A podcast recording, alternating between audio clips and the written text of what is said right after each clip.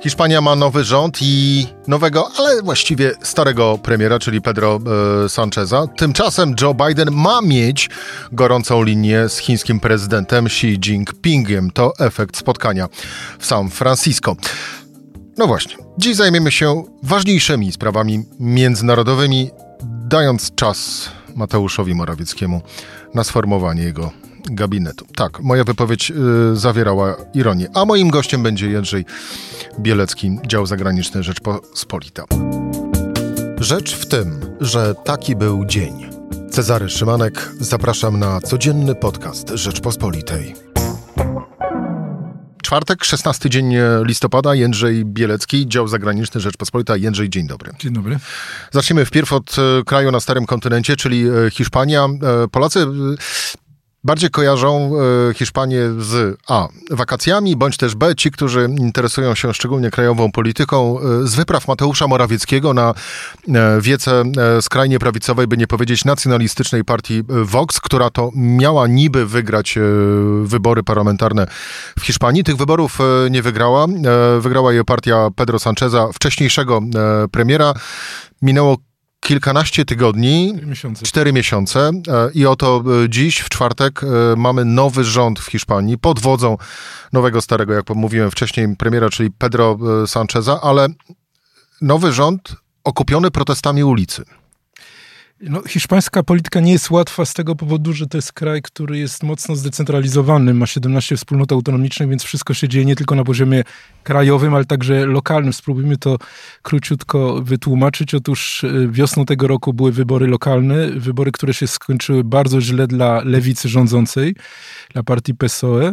Sancheza i wtedy... Bardzo źle, to znaczy jak? To znaczy w sześciu y, spośród 17 wspólnot autonomicznych y, nie tylko wygrała prawica Partido Popular, czyli Partia Ludowa, ta konserwatywna, normalna, ale także bardzo dobry wynik osiągnął Vox i nowy lider tejże partii PP, y, Partii Ludowej, Fejho, uznał, że on przekroczy ten kordon sanitarny i wejdzie w porozumienie na tym poziomie właśnie tych wspólnot autonomicznych z Voxem. W sześciu spośród tych wspólnot autonomicznych powstały takie, takie takie rządy. No i zapowiadało się, wybory miały się odbyć normalnie w grudniu. Zapowiadało się, że Pedro Sanchez, lewicowy premier, idzie do klęski. On jest niesłychanie sprawnym politykiem, zagrał pokerowo, powiedział, że w tej sytuacji on rozwiązuje Cortezy od razu i robi przedterminowe wybory. Jaki był jego plan?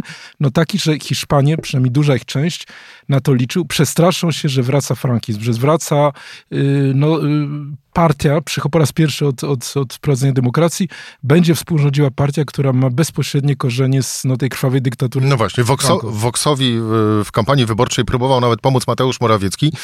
E, no, ale... Sama Bascal, czyli lider Voxu, y, Santiago Abascal przyjeżdżał do Warszawy. Przypomnę, że spotkał się też z Jarosławem Kaczyńskim. No właśnie, e, no i się nie udało. Nie udało się, dlatego że Hiszpanie przestraszyli się. Ten pokerowe zagranie Sancheza okazało się słuszne. Y, Vox stracił nawet nie tylko nie zyskał, ale w ogóle stracił w stosunku do poprzednich wyborów do parlamentu. No i chociaż trochę tak jak w Polsce z PiSem, chociaż PP, Partido Popular miała najwięcej głosów w tych wyborach, to za mało, żeby stworzyć y, koalicję, no bo ten Vox to jest jedyna partia, która weszłaby w taką koalicję. No znowu trochę tak jak w Polsce, prawda? PiS tylko ewentualnie mógłby zagrać z Konfederacją.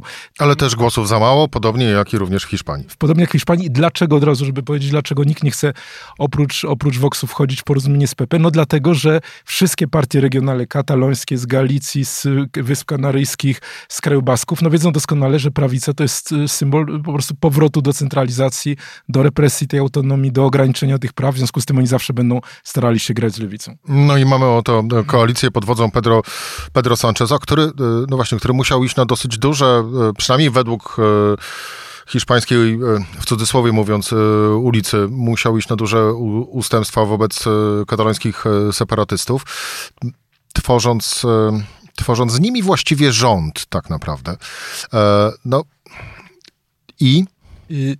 Problem polega na tym, że tutaj znowu króciutka dygresja historyczna. Wojna domowa w Hiszpanii nigdy nie została rozliczona, czyli nie wiadomo, nigdy nie dojdzie do koalicji PP i PSOE, lewicy i partii konserwatywnej. W związku z tym lewica hiszpańska jest skazana na, jeśli chce mieć większość, na granie właśnie z tymi partiami mniejszościowymi. To się za każdym razem powtarza. To się powtórzyło teraz. Yy, owszem, no główny taki jak gdyby postulat yy, tej konserwatywnej partii yy, katalońskiej, bo jest też lewicowa yy, i w szczególności pozostającego na, na, na wygnaniu Brukseli yy, Carlesa Puigdemonta była amnestia. No jemu groziło do tej pory bardzo długa kara więzienia, nie mógł wrócić od, od sześciu lat. Za co, czyli za zorganizowanie uznanego za nielegalne referendum niepodległościowego w Katalonii. W 2017 roku. Dlaczego y, uważam, że to jest strategia bardzo dobra, którą Sanchez zrobił? Dlatego, że w ciągu tych czterech lat, kiedy do tej pory rządził, on odszedł od y, polityki swojego poprzednika konserwatywnego Mariano Rajoya i rozpoczął dialog z tymi, z tymi y, katalońskimi secesjonistami. Ci, którzy byli w więzieniu, skrócono im kary, złagodzono kodeks karny, zwiększono autonomię. I co się okazało? Okazało się, że poparcie dla tej niepodległości w Katalonii bardzo gwałtownie spadło. W tej chwili to jest około 40%. Katalończycy zdali sobie sprawę, że po pierwsze nikt nie uzna tej ich niepodległości, po drugie w ramach tej autonomii mogą się jakoś tam odnaleźć, a po trzecie Katalonia, która była kiedyś najbogatszą prowincją, najbogatszą wspólnotą autonomiczną Hiszpanii, już ją nie jest. Madryt jest bogatszy i tam sytuacja zaczyna się, no, no nie jest ciekawa. Wiele firm wy, wycofuje się właśnie y, z, y, przed, w strachu przed tą niestabilnością.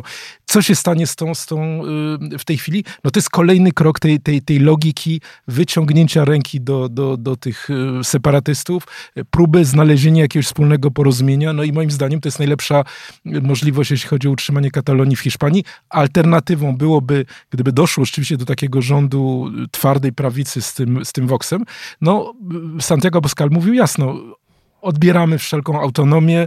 Y, no i wtedy oczywiście ci katalończycy no nie odnaleźliby się w tym układzie i by się rozpoczął naprawdę bunt. Znowu byłby, byłby gwałtowny wzrost poparcia mm, dla niepodległości, tak jak było właśnie za premiera Rachoja, y, zanim Sanchez został premierem. W związku z tym to wszystko trzeba widzieć w pewnym jak gdyby takim no długim, długim, długiej strategii politycznej. Y, pretensje, jaką mają tutaj ci, którzy podważają to, co robi Sanchez, to jest to, że taka, taka amnestia może naruszać autonomię trzech niezależnych podziałów władzy, tak? To znaczy, że to nie sędzia decyduje o tym, żeby, żeby łaskawić kogoś, tylko po prostu w ogóle y, no, władza polityczna to robi, tak? To znaczy, te, y, inaczej jest, kiedy, kiedy ktoś jest skazany, tak jak była część tych, tych separatystów poprzednia, a potem jest skrócona kara, no bo się zmienia kodeks, a inaczej, jeżeli w ogóle nie dojdzie do, do, do, do, do jak gdyby do procesu. Więc to jest ta, ta, ta, ta jak gdyby ten zarzut, no ale moim zdaniem znacznie ważniejsza jest logika polityczna i, i moim zdaniem w Europie, w której jesteśmy, gdzie w tylu krajach grozi, grozi nacjonalistyczny populizm, to, że na obu końcach tej Europy, w Polsce i w Hiszpanii, dwa duże kraje y, zdołały, no w Hiszpanii y, uratować y, kraj przed dojściem do władzy populistów, w Polsce zrzucić ten populizm, jest znakomitą wiadomością dla Europy. Pozostając na chwilę jeszcze przy, przy Hiszpanii, jak skończyła się owa e, wyborcza e, Odyseja? E, jak sam mówiłeś, trwało to kilkanaście tygodni, czyli formowanie nowej koalicji i gabinetu od dnia wyborów parlamentarnych. No to jednak wśród Wśród tych zarzutów e, protestujących osób na, na ulicach przeciwko e, podejściu Pedro Sancheza e, do sytuacji politycznej pojawia się również taki zarzut, że okej, okay, no, dasz człowieku amnestię tym ludziom, um, oni znów zaczną robić to, co robili wcześniej i znów będzie się sytuacja powtarzać i znów będą chcieli podburzyć cały region i znów będą chcieli może nawet siłowo, doprowadzić do tego, aby zrealizować swoje cele. Oczywiście ważne w tym wszystkim jest to, o czym już zresztą wspomniałeś, e, i mi się z kolei wydaje, że to jest jeden z głównych e, argumentów e, za akceptacją z kolei tej drugiej części społeczności hiszpańskiej poczynań Pedro Sancheza, mianowicie to, że Katalonia zaczęła tracić gospodarczo. Stąd też jej zbliżenie e, z, z Madrytem. Natomiast e, wracając, nie ma takiego, bądź też inaczej, jak duże może być e, ryzyko, że amnestia spowoduje mm, powrót do gry separatystów i to powrót do twardej gry. Znaczy, ryzyko na pewno jest, dlatego że oni nie zrezygnowali z tego statutowego celu. Na pewno będą przez te cztery lata e, starali się utrudniać pracę Sancheza, chociaż cały czas mają w pamięci, jaka jest alternatywa. Ta twarda prawica, która im odbierze wszystko, więc to jest jak gdyby, jak gdyby jedna rzecz. Moim zdaniem decydujące jest to, jakie jest poparcie w Katalonii. Znaczy, e, przypomnijmy, że skokowy wzrost poparcia dla niepodległości Katalonii nastąpił, kiedy był wielki kryzys finansowy i kiedy ludzie tracili pracę. Wcześniej w Katalonii może było 10, 12, 15% ludzi, którzy chcieli tej niezależności. Więc to nie jest tak, że zawsze to było.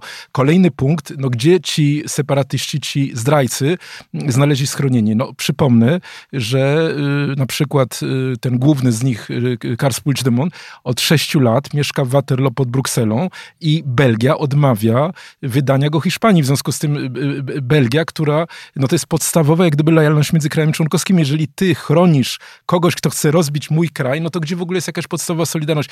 Y, przypomnę, że Kars Puigdemont był w pewnym momencie na takim, na takim spotkaniu w Helsinkach, wracał, kiedy został wydany list gończy za nim przez władze w Madrycie do, do Belgii, bał się przejechać przez Polskę, bo wiedział, że Polska by wydała go i przejechał przez Niemcy, no i tam był proces, został zatrzymany w Szlezwiku-Holsteinie i tam y, sąd y, landowy uznał, że wyrok Sądu Najwyższego Hiszpańskiego nie jest odpowiedni i puścił go. No czyli jak gdyby masz kraj Unii Europejskiej, jeden z pięciu dużych, który na najwyższym poziomie mówi, że to jest zdrajca i że trzeba go wydać, a landowy jak gdyby y, sąd mówi coś innego. W związku z tym to jest, no to jest w ogóle, wszyscy muszą jak gdyby tutaj się zacząć rozliczać i się zastanawiać w ogóle w jakim kierunku to, to wszystko idzie. Moim zdaniem ta polityczna logika y, jest, jest, jest, jest słuszna. Zresztą jeszcze tylko dlaczego Belgia no nie wydawała go? No dlatego, że we Flandrii bardzo silny jest ruch autonomiczny, ruch niezależności i oni dlatego solidaryzują się z tymi katoliczykami. Za chwilę będą będą tam wybory i tam dopiero w tej chwili wygra skrajna prawica. W związku z tym ta opcja, o której ta, ta alternatywa w Katalonii, zaraz ją zobaczymy w, we Flandrii, bo Flandria jest absolutnie zdecydowana, żeby w ogóle od tej Belgii odejść. Pedro Sanchez premierem Hiszpanii, w Polsce wkrótce Donald Tusk, no bo przecież Mateuszowi Morawieckiemu, to wszyscy wiemy, nie uda się stworzyć e, żadnego, e, żadnego rządu. E, chciałoby się, aby ten kabaret skończył się jak najszybciej. Oczywiście... Przyznajmy dla, dla porządku, że w Hiszpanii dokładnie taki sam był proces, to znaczy Fejho, lider PP, też dostał od króla w pierwszej kolejności misję utworzenia rządu. Nie udało mu się, chociaż król wiedział, że się nie uda, no i więc dla porządku, no to samo w Hiszpanii się stało. Pełna zgoda, ale y, tamtejszy, y, ten pierwszy kandydat na, na premiera nie robił takiego skoku na stanowiska jak rząd Mateusza Morawieckiego. No nie robił, bo w ogóle był w opozycji. No właśnie. Tak, oczywiście. No właśnie, tak. ale do czego zmierzam? E, Pedro Sanchez e, premierem Hiszpanii, za chwilę w Polsce Donald Tusk. To dobrze wróżył układowi sił w Unii Europejskiej? Znaczy, moim zdaniem, jeżeli zobaczymy na. To jest kompletne przetasowanie, dlatego że y, jeżeli zobaczymy pozostałe trzy duże kraje w Unii, y, Włochy rządzone przez, przez skrajną prawicę, Macron bardzo osłabiony, nie ma większości w Zgromadzeniu y, Narodowym, Olaf Scholz również niesłychanie osłabiony, jego partia SPD 14% w sondażach. No moim zdaniem nagle może się okazać, że ci dwaj przywódcy, czyli Pedro Sanchez i Tusk, mogą w wielu sprawach grać razem. Ja przypominam na przykład taki moment, nie wiem czy... czy... I mogą narzucać wtedy swoje uzgodnione stanowisko? Ja przypomnę jedną rzecz, nie wiem czy pamiętasz, była taka dyrektywa transportowa, to była kluczowa rzecz dla Polski, dlatego że Polska ma największą flotę ciężarówek y, w Europie. Wtedy po naszej stronie y, stanął Mariano Rajoy.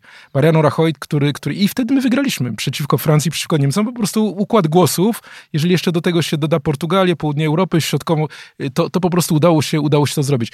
Potem tenże Pedro Sanchez uznał, że on w ogóle nic nie chce mieć wspólnego z PiSem, nie chce mieć zdjęć tutaj z tymi, tak to dosyć długo trwało, więc ta współpraca się skończyła. W tej chwili oczywiście znowu będzie ona trwała. Czyli dobrze. Y, czyli dobrze jest, przy czym ta koalicja w Polsce, no też oczywiście zawiera lewicę, która jest w jednym klubie z, z PSOE, w związku z tym są bliskie związki. Tak. Z Europy przenieśmy się e, za ocean, tam ponad 24 godziny e, temu, a przypomnę, rozmawiamy w czwartek popołudniem. Nawet mniej, bo jest różnica czyli czasu. Nawet mniej, właśnie, nawet, mniej. nawet mniej. Doszło do spotkania Joe Bidena i Xi Jinpinga, czyli prezydentów Stanów Zjednoczonych i Chin. Mm, ale zanim o tym, o czym mówili obydwaj przywódcy w trakcie spotkania i co załatwili, bądź też co domyślamy się, że mogli załatwić, to, to na początek kwestia postscriptum do tego spotkania, bo oto obydwaj panowie się spotykają, mija kilka godzin, a Joe Biden Xi Jinpinga nazywa dyktatorem. No, przyznam się szczerze, że braworowa zagrywka. No, Joe Biden ma, ma, ma jeden problem, i to mówię ironicznie, tak jak ty mówisz o Morawieckim poprzednio ironicznie, że on coś wierzy. Znaczy on ma głęboką wiarę i przychodzi mu dosyć trudno kłamać, co w policji jest bardzo dużą wadą. W związku z tym na zadane pytanie, czy nadal uważa, że, że Xi Jinping jest dyktatorem, powiedział no tak, po czym się zreflektował i powiedział w pewnym sensie, po czym powiedział, że to jest zupełnie inny system niż u nas. Czyli zupełnie inny dyktator niż jeszcze myślał kilkanaście godzin wcześniej. Aczkolwiek e, to te słowa Joe Bidena spotkały się oczywiście momentalnie z ostrą reakcją władz, władz chińskich. Ale wróćmy już do samego, do samego spotkania. Hmm. Czy z faktu, że spotkanie odbyło się na ziemi Joe Bidena, można również e, wyciągać e, wniosek, że to Xi Jinping był w roli proszącego, a nie Joe Biden. No to jest pierwsze takie spotkanie w jego przypadku na terenie Stanów Zjednoczonych od 17 roku, od, od 6 lat, kiedy był w rezydencji Donalda Trumpa, Mar Mar-a-Lago. Yy, znaczące również na terenie samych Stanów Zjednoczonych, bo San Francisco, czyli jak gdyby no, centrum, można powiedzieć, nowych technologii. W związku z tym no, coś, co, jest, co było ambicją, co być może jeszcze nadal jest ambicją y, Chin, pokazuje tutaj tym, tym, tym miejscem tego spotkania, że Chiny uznają jednak pewną wyższość y, Stanów Zjednoczonych pod tym względem. Y, ja bym powiedział, że jest to taki sygnał, o którym mówisz, dlatego, że można by wybrać jakieś neutralne, neutralne miejsce. Y, moim zdaniem tłem tego wszystkiego jest coraz gorsza sytuacja gospodarcza Chin, a nawet coś, co bym nazwał tym, że model chiński gospodarczy szwankuje, że po prostu się nie sprawdził. To inaczej. To dlaczego Xi Jinping pojechał do Stanów, by spotkać się z prezydentem Joe Bidenem? No, powodów jest wiele, natomiast on, y, bo do tej pory wydawało się, czy powiedzmy taka powszechne spojrzenie jest na to takie, że Ameryka jest zaangażowana na Ukrainie, Ameryka jest zaangażowana w strefie gazy, pytania, na przykład New York Times zadaje, czy jesteśmy w stanie jednocześnie w trzech miejscach być zaangażowani, czyli czy krótko mówiąc, Chińczycy tego nie wykorzystają dla rozpoczęcia inwazji Tajwanu. Ale tutaj ta dynamika tego spotkania, o którym mieliśmy, jest, by, była inna. Dlaczego? Bo okazało się, że Xi Jinping nie może sobie poradzić bez rynku amerykańskiego, bez technologii amerykańskich. Y, to jest ten wynik tej strategii, która rozpoczęła się jeszcze 50 lat temu z Richardem Nixonem i jak gdyby uznaniem komunistycznych Chin, oderwaniem ich od sojuszu z, ze Związkiem Radzieckim, no ale potem to było coraz bardziej pogłębiane, wydawało się to błędem, wiele rzeczy Amerykanie nie przewidzieli i wprowadzili Chiny do Światowej Organizacji Handlu w 2001 roku. Clinton nie przewidzieli tego, że to się to urośnie do tak wielkiej potęgi, wszyscy nagle nabrali strachu. Nie wiem, czy pamiętasz, jeszcze niedawno zaczęto się zastanawiać, w którym to roku, czy za 3, czy za 5 lat Chiny będą większym krajem niż, znaczy potężniejszą gospodarką niż, niż Stany Zjednoczone. Dzisiaj nikt to nie wierzy już. Y, dlaczego? No bo okazało się, że kiedy Donald Trump wprowadził cła protekcjonistyczne, bardzo poważne cła i Biden tych ceł nie wycofał, a nawet zaostrzył w postaci restrykcji na przekazywanie najnowszych technologii, przede wszystkim e, półprzewodników, no to okazało się, że ten system szwankuje. E, rynek nieruchomości jest w tragicznym stanie w Chinach, bezrobocie w szczególności młodych jest tak wysokie, że już w ogóle danych e, Chińczycy nie publikują. Kapitał zagraniczny wycofuje się masowo. Ta dyktatura, to zaostrzenie śruby przez władze chińskie powoduje, że nikt nie jest pewien, jak długo tam może przetrwać z tych firm. No i w związku z tym ten niepisane porozumienie między, między chińską, z chińską dyktaturą a społeczeństwem, że Chińczycy oddają wolności, swobodę, ale w zamian mają bardzo wyraźny wzrost poziomu życia, no przestał działać i nagle okazało się, że po prostu Xi Jinping czego chciał dziś, dzisiaj, czy przecież tego spotkałem w San Francisco? No, no chciał zapewnienia od Bidena, że dobrze, już rozumiemy, że nie wycofasz tego wszystkiego, co zrobiłeś, ale przynajmniej jeszcze bardziej tego nie zaostrz, bo my już w ogóle kompletnie padniemy. I, i, i te, to jest jeden punkt. Drugi, to moim zdaniem, oczywiście to nie zostało jasno powiedziane, to jest gra na to, żeby Donald Trump przegrał. To znaczy oni chcą dać spokój Bidenowi, który tak już ma kupę problemów, dlatego, że jeżeli Trump dojdzie do władzy, no to nie tylko on w ogóle nie wycofa z tego, się z tej polityki. Tylko będzie jeszcze gorzej. Będzie jeszcze gorzej, bo będzie nieprzewidywalny, czyli w ogóle już z nim nie można się będzie porozumieć. W związku z tym, w tym sensie się ta dynamika odwróciła, że okazało się, że ten model chiński, y, no, kiedy doszedł do poziomu życia Białorusi, bo mniej więcej taki jest poziom życia w Chinach w tej chwili, bez niezależnych sądów, bez niezależnych banków, bez rządów prawa, no po prostu dochodzi do pewnego muru. My to znamy z naszej historii PRL-u i po prostu w pewnym momencie już przestajesz się rozwijać. Z tych oficjalnych doniesień, o czym, co zostało uzgodnione w trakcie owego e, spotkania w San Francisco, no, tam właściwie mowa jest na przykład o, e, w kontekście kryzysu klimatycznego, że obydwaj przywódcy zgodzili się, że należy jak najszybciej zastępować węgiel odnawialnymi źródłami energii, co też w kontekście samych Chin to jest to jakaś w pewnym sensie nowa deklaracja, bo wcześniej tylko i wyłącznie mówiono o tym nie, nieoficjalnie. Drugie, drugie uzgodnienie, że Biden i Xi mają, Xi Jinping mają mieć e, czerwoną linię między sobą, e, aby, no właśnie. Wojskowe też. Tak, aby e, częściej dzwonić, uzgadniać, rozmawiać ze sobą, ale to oficjalne rzeczy z tych nieoficjalnych przecieków, co wynika? Czy coś jeszcze uzgodniono? Bo na przykład kilka dni przed, e, przed spotkaniem, ale to z kolei już amerykańskie, amerykańskie media donosiły, że jednym z ważnych tematów tych nieoficjalnych e, i poufnych rozmów ma na przykład być wypracowanie wspólnego Stanów Zjednoczonych i Chin stanowiska dotyczącego wykorzystania sztucznej inteligencji w armii, a tak naprawdę w tworzeniu broni. No i teraz jest pytanie, czy cokolwiek chociażby nawet w tym temacie, bądź w innych z tych nieoficjalnych przecieków do nas dociera? Znaczy, to było spotkanie y, czterogodzinne, w związku z tym konferencja prasowa była potem krótka. Y, jeśli chodzi o tą sztuczną inteligencję, to ustanowiono, postanowiono powołać taki komitet, co moim zdaniem jest znaczącym krokiem, no ale wszystko pozostaje otwarte. Y, najważniejszym mi się wydaje, to z tych przecieków to widać, to była kwestia jakiegoś kompromisu w sprawie Tajwanu. Tutaj powiedziałeś, że Biden nie wycofał się, znaczy powiedział, że, że Xi Jinping, Xi Jinping jest, jest dyktatorem, ale na inne pytanie, czy w razie inwazji Stany Zjednoczone przyjdą z pomocą Tajwanowi, on poprzednio cztery razy mówił, że tak.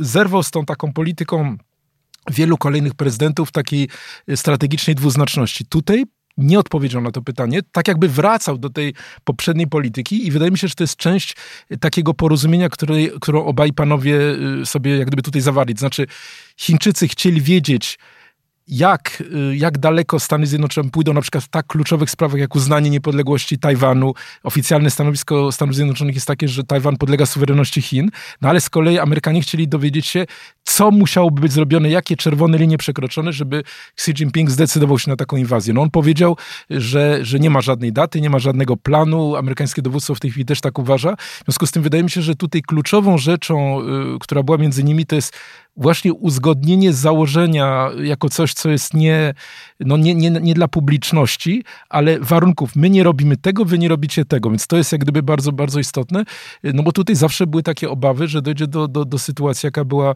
w 14 roku w Sarajewie, czyli że niby nikt nie chce tej wojny, no ale na przykład samoloty y, chińskie będą tak blisko podlatywały do Tajwanu, albo na przykład y, dojdzie do jakiegoś zderzenia na, w tej ciśnienie tajwańskiej, no że po prostu do, bez tego bez tego połączenia, no po prostu sytuacja wymknie się skąd, spod kontroli. Doszło też do takiej sytuacji, to było latem zeszłego roku, kiedy ówczesna speakerka Izby Reprezentantów Nancy Pelosi pojechała na Tajwan, to wtedy Ameryka, znaczy wtedy y, Chińczycy zerwali to połączenie. Dlaczego? No bo uznali, że to już jest bardzo blisko uznania niezależności. Jeżeli ktoś tak wysoki rangą jedzie do Tajwanu i się spotyka tam z tymi y, oficjałami, no to wtedy to już jest bardzo niebezpieczne. Więc chodzi o to, żeby w tych bardzo trudnych czasach dojść tutaj do porozumienia. No i wreszcie y, mi się wydaje, że też ostatnia rzecz, no to jest kwestia Rosji, to znaczy jest pytanie, jak daleko Chiny pójdą we wspieraniu Rosji, no bo to jest powiązane właśnie z tym dostępem do tego rynku. Mogę sobie wyobrazić, że na przykład Xi Jinping powiedział, dobrze, my nie będziemy dawali y, Putinowi broni, nie będziemy dalej szli w tym wsparciu, no ale ty w zamian za to przez ten nadchodzący rok nie zaostrz nam y, tego dostępu do rynku amerykańskiego. Oby. E... Jeszcze tylko jedna rzecz, co jest rzeczywiście dla nas niezwykłe. Chiński eksport spada. Czyli to coś, co to jest maszyn, to jest fabryka świata, prawda? Jędrzej Bielecki, dział zagraniczny Rzeczpospolitej. Dziękuję Ci bardzo za rozmowę. To był podcast e, Rzecz w tym. Cezary Szymanek. Do usłyszenia.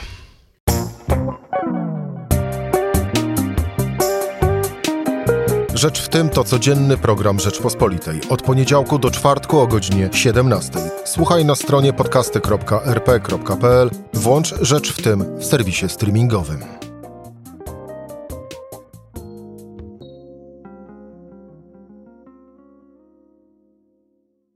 Poznaj mocne strony Rzeczpospolitej.